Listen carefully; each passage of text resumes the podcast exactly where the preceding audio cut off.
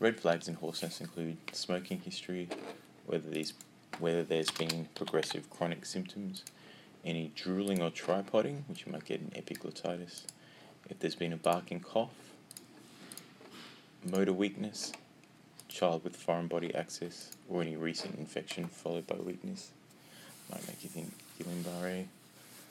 Serious disorders would include head and neck cancer, croup, epiglottitis, foreign body, motor neuron disease, AAA or myasthenia, myasthenia gravis. Pitfalls, toxic fumes, vocal abuse, GORD, goiter, fungal infection, lupus or Wegener's granulomatosis.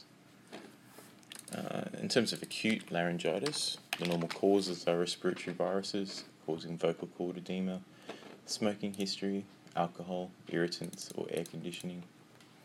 And the management of acute laryngitis is basically rest at home, sparing the voice, having hot lemon drinks, ample fluids, and avoiding smoking and avoiding alcohol.